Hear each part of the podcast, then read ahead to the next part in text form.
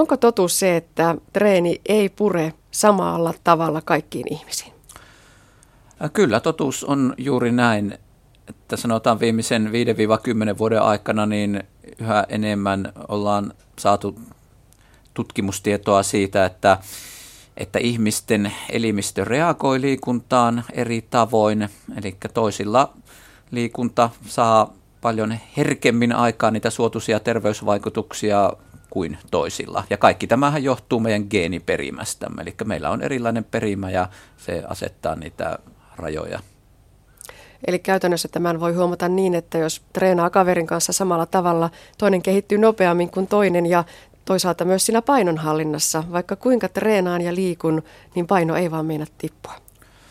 Esimerkiksi Yhdysvalloissa on jo tuossa 1990-luvulla tehty hyvinkin elegantteja tutkimuksia siitä, jossa tutkittavat todellakin treenasivat täsmälleen yhtä paljon. Ja siellä havaittiin selvästi se, että erityisesti kestävyyssuorituskyky joillakin ihmisillä parani aivan huikeasti ja joillakin paranemista ei tapahtunut käytännössä lainkaan. Ja sama pätee myöskin tähän painonhallinta-asiaan, että geneettisiä eroja on olemassa, että toisiin se liikunta puree paremmin painonhallinnan kannalta. No voivatko sitten ne, joihin liikunta ei pure, heittää hanskat tiskiin?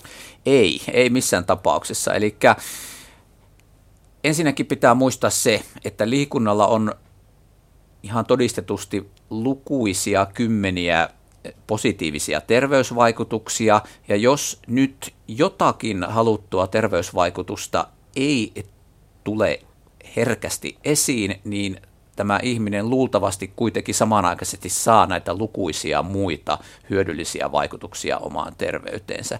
Ja toiseksi eh, on olemassa näitä tällaisia yksilöllisiä kynnystasoja, eli joku saattaa saada ne positiiviset terveysvaikutukset matalammalla kynnyksellä, eli ei tarvitse liikkua ihan niin paljon, mutta sellaiset, joilla tämä kynnys on hiukan korkeammalla, jos he vaan jaksaa tehdä töitä ja nähdä vaivaa liikkumalla hiukan enemmän, niin varmasti ne vaikutukset sieltä sitten ennemmin tai myöhemmin esiin tulee.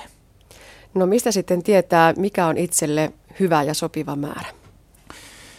Varmastikin se, että nämä toivotut terveysvaikutukset eh, saavutetaan, eli että paino pysyisi siellä omalla optimaalisella tasolla, verenpaine pysyisi hyvällä tasolla, veren sokeritasot hyvällä tasolla, eli nämä ihan yleiset terveysmarkkerit, mitä meillä on käytössä, että, että jos ne liikunnallista elämäntapaa noudattavalla pysyvät siellä halutulla tasolla, niin silloin varmasti se liikunnan määrä on jotakuinkin oikea.